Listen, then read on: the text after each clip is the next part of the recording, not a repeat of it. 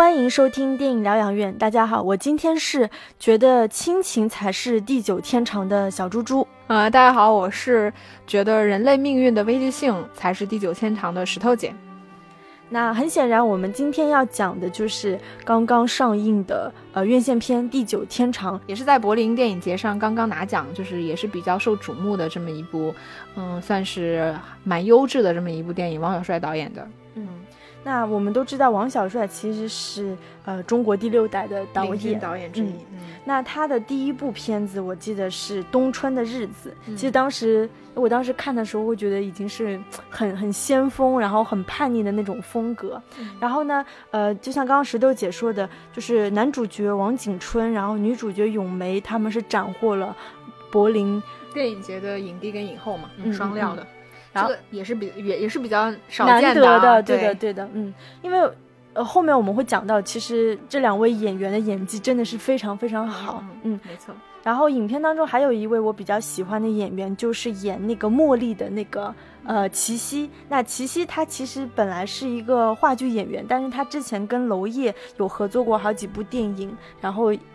大家也会说啊，她是那个文艺片女王，是那个娄烨的御用女演员这样子，嗯。我觉得他的脸看上去就是还是很很电影脸，很高级的。嗯，那在正式介绍这部电影之前呢，我还是呃呼吁大家去关注我们的微信公众号“电影疗养院”，聊天的聊。其实大家主要就是可以跟我们互动啊，聊天，可以聊聊你们的想法。嗯。啊，那我们今天来聊这个《地久天长》，我们主要分成四个部分吧。主要我们先来聊一下这个电影的主题，其次我们来聊一下这个电影里面的人物，因为整体来说人物还是非常出彩的。然后我们今天再来一下这个电影的优点，然后和缺点。那小蜘蛛，你觉得这个电影的片名叫《地久天长》吗？你觉得它是什么意思呢？我自己理解的话，我我真的觉得就是，好像就是亲情，就是父母和子女之间的这种感情是地久天长的，就是。无论是逝去与否，嗯，我我看的时候，我觉得我的感觉很微妙。首先，我比较明显感觉到的这种地久天长，我觉得永远绵延的东西是一种。痛苦一种悲剧性的东西，我觉得它是无论什么时间，它永远不会过去的东西。再有就是这个电影里面，它不断的去吟唱“友谊地久天长”这个东西，但是其实我们在电影里面并不会真的感受到这种内容，就相反，就是好像总有一种时事变迁的感觉。所以到底什么是地久天长？我觉得，反正我看的时候感觉会有点微妙了。嗯。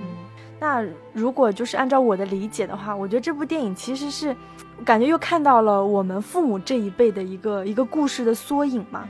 因为就是他们的时代正好那一代人应该是差不多是六零年代生的人。所以他们年轻的时候正好是赶上了，就是七八年、八零年左右的改革开放，然后到现在是，比如说二零一零年左右的这样这样的一个呃三十年的一个跨度的时间段。其实我能感觉到，就是说人顺应这个时代潮流发生的一些就是人生际遇的变化。因为我们影片当中其实是有三对夫妻嘛，他们三对是朋友嘛，然后这三对夫妻的境遇其实是。挺不一样的，就比如说，呃，英明，呃，海燕这对夫妻，我们知道他们是早早就下海，然后后来做生意很成功，然后到影片结尾的时候，好像已经是什么房地产开发的那种大佬，对吧？但是你看那个，呃，男女主角就是耀军和丽云这对夫妻，就是。他们除了经历了这种丧丧子之痛，然后被迫的去到其他的地方，算是迁徙还是流浪也好，对。但其实他们本身的就是人物性格也看得出他们是偏保守的，所以他们在这样的一个就是时代变化的过程当中，他们并没有抓住这个算什么发家致富的这样的一个时代潮流，相反他们是属于很很被动的去适应这种时代的一种一种中国人的缩影吧。嗯，另外一对就是。新建和美玉，但我们可以看出，就是新建和美玉是一开始是比较潮流、比较时尚的人，对吧？什么去去舞会，然后被抓起来的新建，包括美玉也是很早就去海南去下海做生意。虽然我们不知道他们后来具体的这个人生际遇怎么样，但是能看出，就是这三对夫妻其实是代表了可能是在中国这三十年当中不同人的一些境遇变化吧。嗯。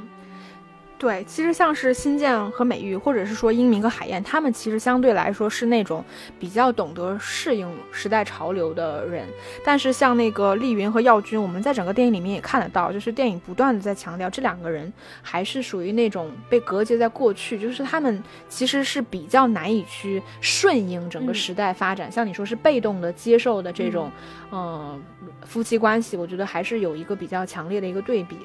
而且我们在这个电影里面还是能看到一些就是非常专属于那个年代可能会发生的一些事情，比如说很明显就是新建最开始他是比较新潮的人嘛，对吧？因为他跳舞，结果被抓进监狱了，对吧？说他是这个什么聚众淫乱，但是。我们在店里面看到，就大概就是过了几年的时间，这一项就是跳舞这一项活动，马上就变成了一种大众娱乐，就所有人都会去舞厅跳舞，去看别人跳舞。就是你能想象到，就是人，就是整个社会在这么短短几年间发生的就是这种截然相反的东西，其实确实是在那种比较极端的一个社会环境下，它才可能发生的一种，我觉得是一种人心异变。嗯，对对。然后我还想到，就是你看他们拍过去的故事的时候，主要是内景，就集中在他们这几个人的家里面，对吧？不，我觉得这有可能是因为外景不允许。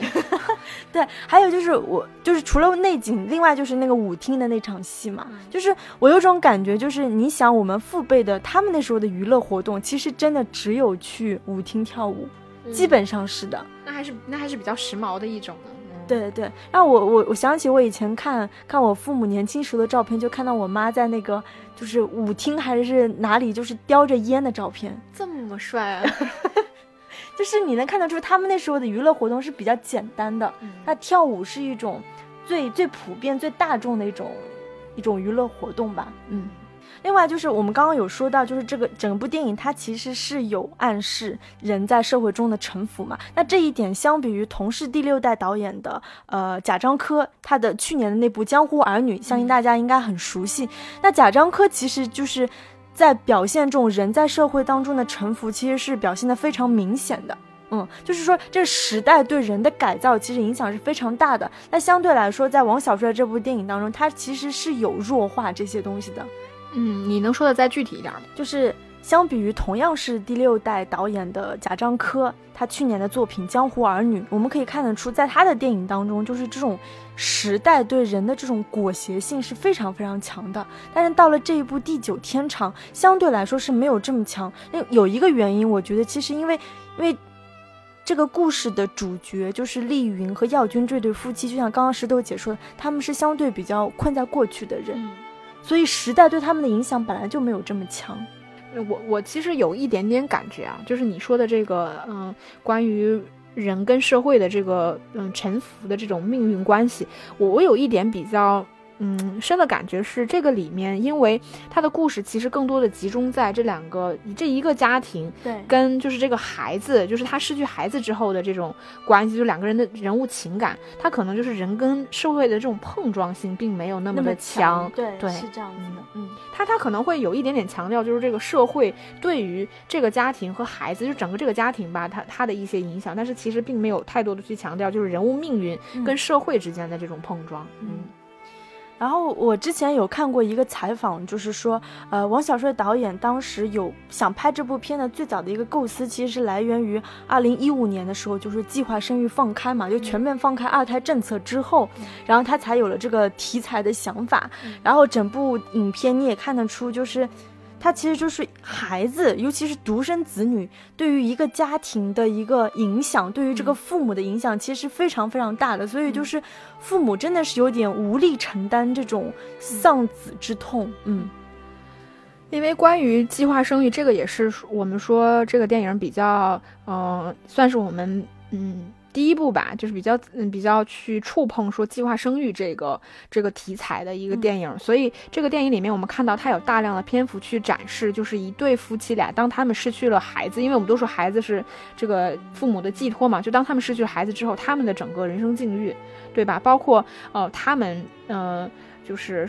的那种情感状态，以及就是他们再次获得孩子的不可能性，我觉得这个是这个电影里面就比较重要的一部分主题。那我们其实看到导演有通过一些手法，比如说他们第一个孩子刘星，他其实是因为意外死死亡的嘛，对吧？然后他的第二个孩子其实是本来他是夫妻俩是想要第二个孩子的，但是是因为当时的计划生育政策，然后被强拉去医院做掉了，对吗？所以他第二个孩子也并没有获得，那就是因为他没有第二个孩子作为一种嗯情感的支撑，导致他第一个当他失去第一个孩子，就是当他彻底没有了孩子之后的那种嗯。情感的落空感会更强，包括他们后来其实还收养了一个孩子嘛。这个孩子其实，呃，跟那个第一个孩子说流星长得很像，但事实上电影里面也经常去表现说，一个非血缘关系的这种亲子关系，它是有很难有一个非常亲密的关系的。嗯，包括就是，呃，就是像那个耀军，当他去训，就是训他的孩，当他孩子做错事的时候，他对待孩子的态度是非常理智的。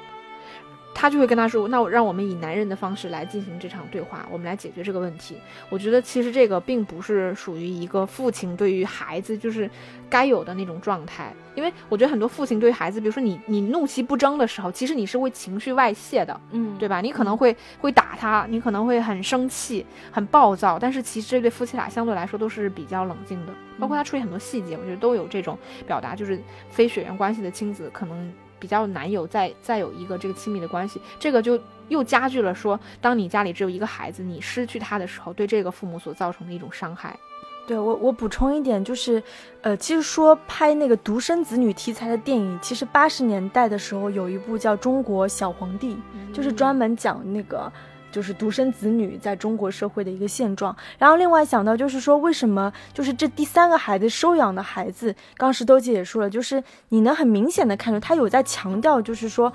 呃，亲生和不亲生对于这个这对父母的那些影响。然后我又想到了就是失之愈合，对吧？日本导演，你可以失之愈合，他其实好几部电影当中，从如父如子，对吧？步履不停，然后包括去年的那个小偷家族。其实他都有在探讨，就是说亲生与否、血缘对于这个家庭的一些就是重要性。然后我想到就是说，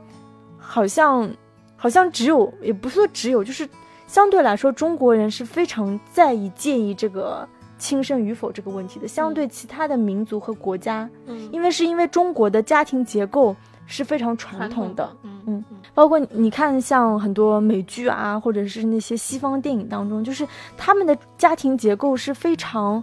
松散的，甚至是开放的。就是一个家庭当中，什么各种重组家庭，或者是收养那个，就是那种叫 foster，就是那种孩子是非常常见、非常普遍的。所以他们是从骨子里就没有那么在意，就是血缘这个事情，嗯。但是中国人是非常介意，而且尤其是我们父辈。那一代，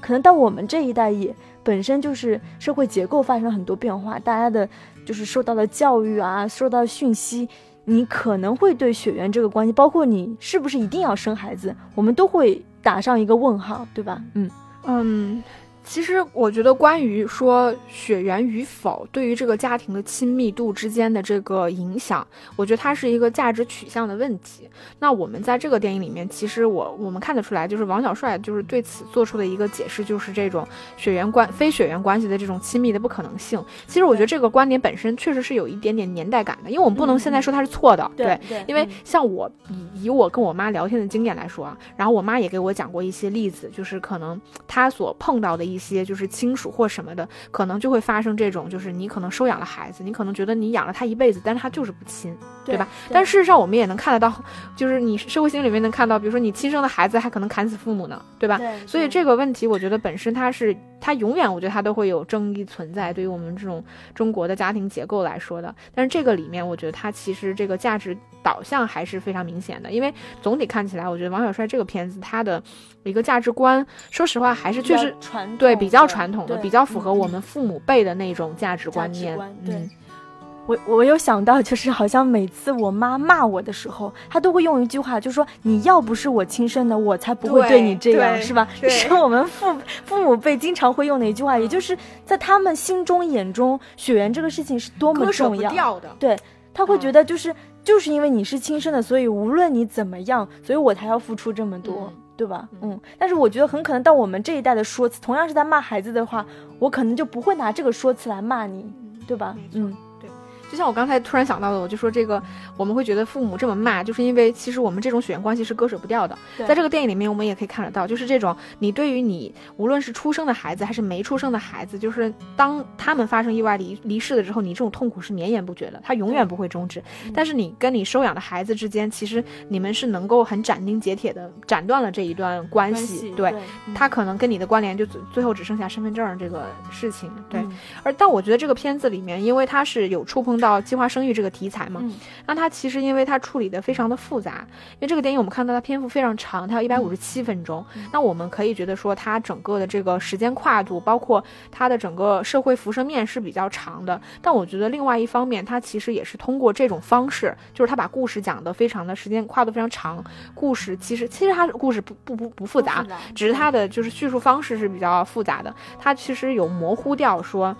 到底这个悲剧性的来源是什么？因为我们我们其实直观的感受，其实就是因为计划生育，这个家庭失去了呃内心的这种情感的依托，然后从此他们只能是。嗯，生说实话，生活的是比较被束缚在过去，两个人的悲痛是无法终止的这种悲剧性的。但事实上，电影里面它给了我们很多道德的困境，就是说这个夫妻俩的悲剧可能并不单纯是社会的悲剧，不可能是一个政策的悲剧。他可能比如说那个孩子到底是因为什么死的，对吧？他可能是跟其他的人的决定有关系。这个我是觉得他把电影就是优缺点都有吧，就是一个就是他把这个问题复杂化了，另外一个他确实也做到了一定程度的道德困境。就是实际上，如果这个事件发生在真实生活当中，就是一个家庭的悲剧性一定是多层次的，对对吧？它肯定是个人加社会加周围的这种压力都会存在，对吧？嗯，那我们现在就讲一下，就是这个电影当中几个比较出彩的人物吧。啊，首先就是海燕吧，就是沈浩的妈妈，也就是那个影片当中一开始我们对她的印象是什么？是留着特别短的短发。然后那个都是贴在头皮上，然后夹着一个黑卡针，然后呃又是一丝不苟的一丝，对对，然后又是主任，就是你能看得出他他是那种很很能干、很很精明，嗯。的那种女性的形象，对吧？我觉得她是一个非常有年代感的一个样子。我们可以想象，她就是感觉像是从那个文化大革命之后的那种，就是非常在教条里面生活的那种人，就是非常符合规则的那个人的样子。嗯，但事实上，我们在后面看到，她又是一个非常会顺应时代和社会发展的和各自自我境况的这么一个人物。嗯，你记得就是。他应该算是这几个人物当中一开始绝对是最死板的人。你记得那场就是他们在就是，你记得那场就是他们应该是在那个丽云耀军家里跳舞的戏嘛？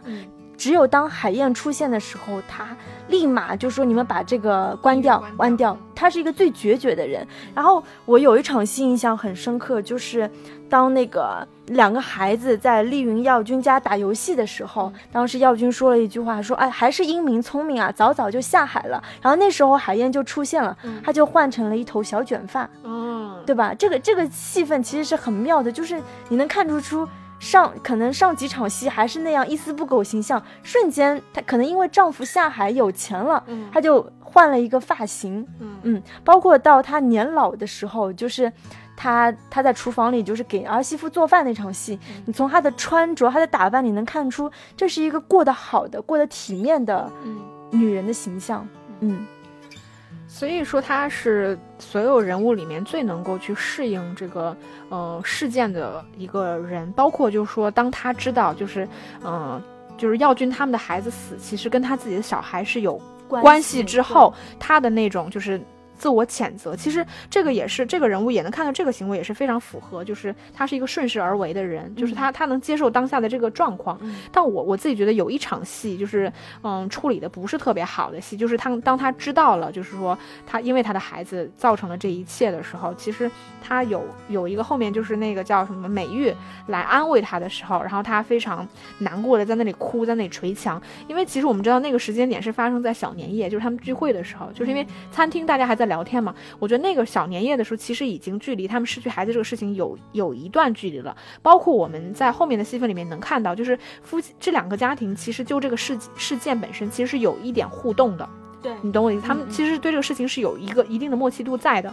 那你过了那样的一个时间点之后，我觉得你的情绪可能就是你内心的谴责，我觉得它应该是更深层的。对，就是你那种那么外化，对，你的歇斯底里其实应该是发生在事件过完了当下，而不是说你过了很长时间。当然，我觉得最后这个人物，因为总体来说，我觉得海燕这个人物确实处理的非常的出彩嘛。对。到他死之前，就他在床前的时候，就是，哎呀，哭了的时候，说我们有钱了的时候，你可以生了的时候，我觉得那个点真的是非常动人。因为我觉得那个时候他其实表现出来一种东西，就是最开始他不想让这个女人，就是让那个丽云去生孩子的时候，其实他的出发点也是很复杂的。他真的是抱着对这个人好的心态来的，只是说他在前面并没有一点点涉及到说他的这个出发点。对吧？有有这一层因素，但是那个点我觉得是非常非常动人的，因为我们都知道那个年代，如果你超生了，你需要付出的代价是非常非常大的。嗯，尤其是我们我们刚才也有聊过，就是说计划生育这个事情，就是到底是对哪一类人影响最大？其实就是对当时的工人影响最大。对，因为城市里对，就是对工人，就是在体制内工作，就是你的你的，你像你的房子、你的爱人、你的朋友，然后你的工作，他们其实全是捆绑的，全是这个体制给你的。如果你因为超生，那你其实失去的就是一切。你你夫妻两个能能接受同时都下岗都没有工作的这种命运吗？我觉得是非常难的。那你相反，可能你如果不在这个体制内，其实你受他的束缚相对来说就会比较小很多。对，所以我觉得这个悲剧性的来源也在于此。嗯，然后我们再来讲一下，就是另外一个我我比较喜欢的角色吧，茉莉。就是齐溪演的这个角色嘛，就是当时就是我们知道他应该是给那个耀军打了一个电话，然后下一场戏就直接到了酒店。首先就是他们俩选择这个见面的地点，酒店本身是一个比较暧昧的地方，嗯，而且当时他开门的时候，就是其实茉莉的穿着也是比较洋气的，比较洋气的，对吧？然后就是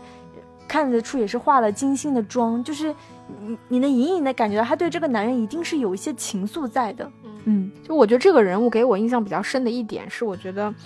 就是他们在酒店那一场戏份，我觉得有个点非常精准，是呃那个耀军打了个电话，嗯，然后他听到了之后，他问耀军说，呃，你没有跟丽云姐说我来了是吗？就是这一个这一个句话，其实我们就已经暗示出来了，就是他们两个人之间其实是有一点不想要被第三者知道的情愫的，所以在接下来他们两个发生了这个关系的时候，这我觉得这个是非常顺理成章的，我觉得这个点其实用的是很精准的。但是就是另外一点，我也会觉得这个人物处理的有一些突兀的地方，就在于就是他他和那个耀军发生关系，这个我觉得是很合乎常理的，但就是说。她发现她怀孕之后，想要给她生孩子的一个出发点，不是说我爱这个男人或者是怎么样，而是说我要给我哥嫂去去还债。这个其实我是有一些不能理解。虽然我我们知道，就是说在这两个家庭之间发生了这个事件之后，其实其实茉莉的角色有点像一个调停者，对对吧？嗯，但是作为一个调停者，你你要用自己生孩子这件事情去去还债，去弥补这个矛盾。还是有点夸张的，嗯，对我我觉得就是它有合理性在，但是另外一方面，我觉得这个，因为这整个故事，我觉得它处理的都是有点非常态，或者是它其实并不是一个日常的故事。说实话，它并不是一个典型的因为计划生育而造成悲剧性的故事。相反，我觉得它是一个有点极端的故事，对吧？就是因为说说说句不太那个什么的话，就是因为可能很多一部分吧，遭受了就是第一个孩子。失去第一个孩子的家庭，他们有可能就是会有第二个孩子，对吧？我我的意思是这样的，所以整个故事来说，嗯，他是有一点点极端性的。所以这个角色他的行为就是虽然有合理性在，但是他的整个做法确实也不是常态性的角常态性的行为。嗯，然后再说一下那个沈浩这个角色吧，就是杜江演的，就是其实是一直到最后，就是当他和他爸在。妈妈的葬礼上，在厕所的那个对话，其实我特别意外，因为从就从杜江这个角色开始的时候，我们没完全没有感觉到这个童年的事件对他影响有这么大，然后他就跑到了那个干干爹干妈的家里去去忏悔，去还原当时的事情的真相的时候，还说什么一棵树在心里长大，我都会觉得有一些突兀。嗯，呃，因为其实这个。事件发生比较长，所以这个人物炸出来的时候，他的表现没有那么的明显，就那么情绪化，我觉得是合理的。但是其实他是应该再有一点细节铺垫的，比如说，因为这个人发生过遭遇过这样的事情，他是不是在某些事件面前他会有一些特殊的反应？我觉得这个细节点是需要铺垫的，对对，要不然你后面的一个情感的爆发其实是缺乏说服力的，因为我们照我们大人的感受，感觉好像小孩什么都不懂，但是事实上一个七八岁的孩子，他自己做错了事情，包括产生了很严重的后果，这个随着他的成长，他其实是一定会意识到的，所以我觉得这个对他这个事件对他的影响，其实应该是更潜移默化的，嗯。再有你说到杜江的那个台词的时候，我当时看到的时候觉得超好笑的。然后这个也让我想到，我觉得这个电影里面的台词啊，这是就是非常的有的时候就很怪，就是它非常的咬文嚼字。那个并不是一个非常日常化，很多台词都不是一些日常化我们会说话说到的那种方式。这个我也是觉得有一点点突兀吧。嗯，我我觉得是有一点舞台化的台词，就是那种说话的那个方式，我觉得是。对，像你说的，就是它非常的不是有，不是不是全部都不日常化，但是它确实有一部分日常化，这个确实会让我觉得这个电影最终的一个感受就是忽好忽坏，忽好忽坏，忽好忽坏的这样一种感受。嗯嗯。那我们再来聊，就是这个电影里面我们说拿到这个影帝影后的这两个角色，就是丽云和耀军。嗯，就我自己看来，我觉得这两个演员。演的是真的非常好，对，因为那个其实演耀军的王景春，他的那个整个角色其实相对于女性角色丽云来说，她是比较外化的，因为对她对于她的脸部特写其实也是很多，我们可以能经常看到，通过在她脸上的这种变化，感受到这种时间和岁月的变化。我对她印象就是非常深刻的一场戏份，就是在他后面知道他老婆就是自杀了之后，他抱着他老婆跑的那场戏。因为那个是已经超出人体能跟心态极限的一件事情了。然后那个当那个路灯从顶上照下来，我们看到他那个表情，就是已经累到超过极限，到你已经无法控制你自己的表情了。嗯，包括你的整个肢体，你你发出的那种喘气声，它其实是非常夸张的。我觉得。那个点就是一下子戳中了我，我觉得那个时候你真的能看到这个演员他的一个演技，嗯，就是他的那种关于沧桑的，他的那种客气的笑，包括他作为男人有的时候那一种，嗯，比较冷酷的一一闪一闪而过的冷酷，我觉得这些东西在他身上都表现得非常的精准，嗯。对，我记得就是有一场戏，就是他们俩回到家乡之后，然后一起去给儿子上坟嘛。然后当时耀军其实因为那个上坡那个路比较难走，其实他耀军是有牵着他老婆的手。然后我我当时那场戏，我觉得特别感动，就是我觉得这一对夫妻他们真的是经历了很多很多，然后还能这么默契的，可能相视可能可以无言，但是那种那种感情就是在一些很细节的当中，就比如说当时。当时耀军有说，我们俩现在就是其实是为对方活着，因为他们只能互相依存，他们什么都没有。嗯，对，这个也是这个电影有有趣的地方之一哈，它表现了就是这一对就是夫妻关系这个这个结构它的一个稳固性。嗯，就是那个年代的一个夫妻关系的稳稳固性，就是他们真的是经历了很多事情，对，但反而就表现出来两个人始终两个人的那种默契，包括两个人在面对就是其他家庭跟事件的时候的那种态度的一致性，以及两个人很多互动的这种默契性，我觉得都是非常的动人的。所以这个导致我看完这个电影最大的感觉就是，哎，突然。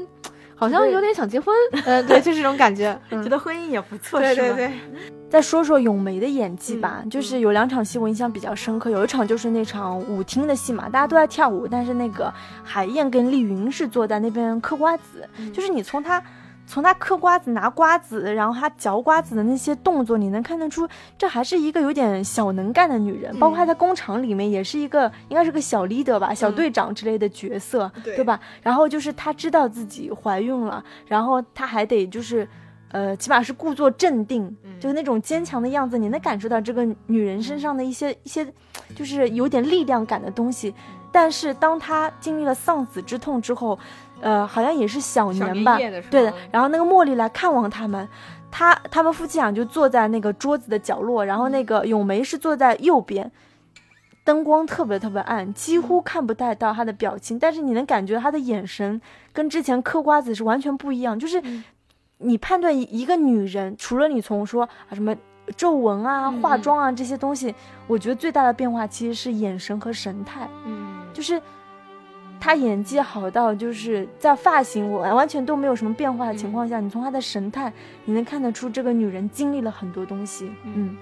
能感受到这种岁月的变化。其实我觉得他们两个都还有这种感觉。我我也我也有一个印象，就是比较深刻的细节，就是当她呃隐约的感到她的丈夫可能有过这种就是婚外情这种东西的时候，她当时去拜拜嘛，然后她站在那个佛像面前，就是微微迈开了一点距离，稍稍有点外八字，然后跪下去的时候，我觉得那个那个。那个细节让我感觉这个人的表演真的是非常的精准，因为当时他们大他们的年纪大概应该是四十多岁，我觉得那个是一个那个位置的女人，中年女人，她们呃会有的一个细节，就是稍稍有一点点外八字，因为那个是一个比较舒适的状态。我觉得就是这两个演员，他们很多的表演都是让我觉得很精准的，就在细节处理上。但是化妆我觉得是一方面啊。对，嗯嗯。我们现在来讲一下，就是呃影片的优缺点吧。啊，我们就从优点开始，就是你能看得出王小帅导演他其实很多画面、很多影像化的东西还是做的特别特别精细的。嗯，因为呃，这个电影其实非常的注意，就是人物经常在中景。我们能看到，就是要么就是他们在前景有东西隔着，比如说他经常会透过玻璃，嗯，去拍这个人物，或者是两个人去对话的时候，然后前景一定是有东西去干扰他们的。然后我们能看得到，就是人物其实是被这个环境所控制的那种感觉。我觉得他这个东西其实抓得非常精准的，就是。哪怕是第二个镜头，就他们一家三口坐在那儿吃饭的时候，当时王景春他他是正脸对着镜头的嘛，对，然后前面有那个热菜那个烟雾腾腾的感觉，就是那个时候你都能看得到，他始终在细节处理上面，对于这个整个人物受环境控制的这种部分，我觉得他都抓得非常的精准，嗯，然后。印象比较深刻的就是手机，就是耀军的手机，每次手机响，其实都是戏剧转折点要发生的时候。我觉得这也是挺妙的，因为他的手机其实大家看得出，应该算是一个就是最老式的那种，然后手手机二十年没换过，对的那种那种感觉。然后每次都是他可能接电话的时候，都是需要提高声音，然后可能在外外界环境音特别大的情况下去接这个电话，嗯。所以我说他有一直通过这种影像的嗯细节去处理，就是这两个人物始终被环境所控制，他们被隔绝在过去的那种状态。嗯，包括就是他们俩选择的那个地方是其实是福建嘛，我们他们说选择那里的原因是因为其实其他人听说的都是方言，他们都听不懂。你可以看到他从各个方面去营造这种两个人被隔绝的镜头。然后我不知道你有没有印象，有一场戏就是，嗯，他们其实他们两个人失去两个孩子都是在同一个医院，然后他其实用的是同一个镜头，我就觉得。就是这种关于细节的处理，你是可以想象到，他确实非常的仔细。包括那场戏，其实有让我想到克里斯汀·蒙吉的《四月三周两天》那个电影。那个电影是讲，就是呃，当时当时当时罗马尼亚的那种比较嗯压抑的社会氛围之下，就是女性要堕胎是违法的事情的时候，那种比较低沉的社会氛围，我觉得其实是有点那种感觉的。对，就是很很压抑的那种。嗯，对的。像石头姐说的，她其实影像上有做到一些。特意的一些对称性吧，对吧？那个医院的戏都是从那个走廊往那个像手术室地方的拍，对吧？那个镜头的角度是一样的，嗯。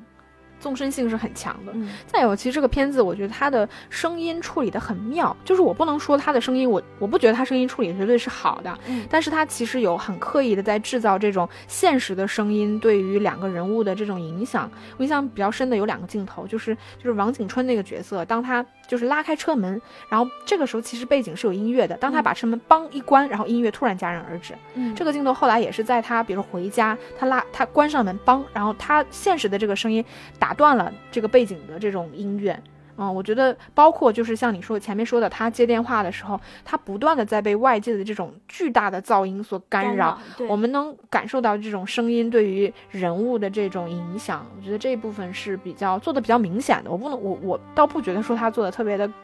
高级，对，嗯，其实就是石头姐说的这种现实声音切断这种。呃，台词比较氛围性的东西，嗯，其实也会有暗示，就是说，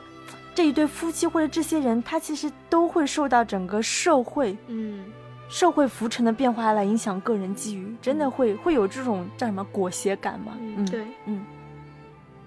还有一个优点是，这个电影就是我们说到，我觉得是它最大的优点，在于它的细节的这个精准性做的确实非常的高。像我们前面说到那个酒店的戏，那个女人只需要通过一个一句话，你就能够看得到，就是他们两个之间这种微妙的感觉。还有就是他们两个老了之后，就是回到自己的那个以前住的那个员工宿舍的时候，然后王景川从兜里面掏出来那个。就是一家三口的照片放在桌子上的时候，然后他当时就说了一句“儿子”，就是你懂吗？就是他把这种呃中国人的这种落叶归根的感情，就是包括我死死去的儿子，我带你回家了的这种感觉，我觉得做的都非常的到位。嗯，就包括呃，我记得有一场戏，就是影片开头吧，他们一家三口吃饭，然后叫他儿子吃饭的时候，他儿子在那边洗完手之后。很自然的去去那个擦用那个毛巾擦手，我当时从这个细节我就能感觉到这个孩子应该是一个很很乖的、很听父母话的，而且绝对是一个做事情比较保守的孩子。因为你想，你小的时候，呃。嘱咐你洗手，可能很多小孩子都不会洗，洗完之后还要主动去擦手的孩子就更少。因为这些细节，包括也可以体现出就是这个孩子跟其他几个孩子的不一样，包括他跟沈浩的区别，以及他跟后来领养的那个所谓也叫沈星的孩子的一个区别。对，吃饭这一场戏，对，嗯，所以这个你看他他坐在那儿吃饭，就是真的那个沈呃沈哎。真的那个流星，流星他坐在那吃饭的时候，那个墙上还有那个奖状嘛，对吧？这个我觉得就是你原生的这个孩子的优秀跟听话，其实跟你后面领养的孩子这种叛逆。我觉得包括他们在学校的表现，不是都聊到了吗？我觉得这种其实也是会加剧，就是这对夫妻失去孩子的这种心理落差。嗯，而且除此之外吧，我觉得这个电影的一些细节，像他们夫妻俩其实说离开内蒙古，其实他是内蒙古嘛，离开内蒙古以后去的第一站其实是海南。然后我们在前面的电影里面细节有听过，就是这个海南其实也是就是呃他们的一个朋友美玉，就是那个胖胖的美玉，她去的地方。就是你看得到这个夫妻俩做的所有决定，其实都是非常保守的。还有就你前面提。到他们在小年夜，就是坐在那儿，就是三个人尬聊的时候，然后王景川坐在中间，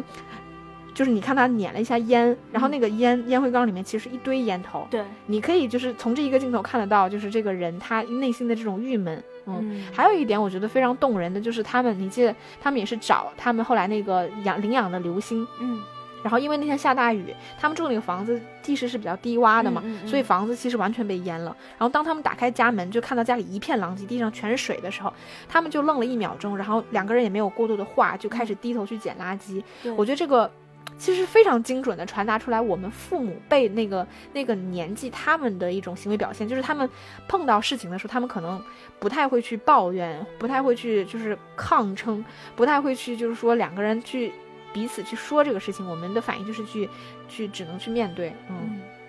包括就是还是这这场戏吧，就是你看得出。他们先捡到的那张全家福是跟他们领养的这个孩子的全家福，对吧？捡着捡着，就是他们跟他们亲生儿子的那个照片就从那个桌子底下慢慢的飘出来了。你可以看得出，这个照片应该是相对是藏的比较深，可能平时也不会天天翻出来看。而跟他们领养的孩子的全家福，应该就是放在桌子上的，每天能看到的地方。那这些细节都可以看得出，其实就是王小帅导演还是对细节上的把控度是非常高的。对这种心理的细腻程度就。就是我，我不能，我还没有办法去面对孩子的死亡，就我只能把它埋得很深。嗯嗯。那我们现在来，最后我们现在来讲一下，就是影片的一些缺点吧。嗯。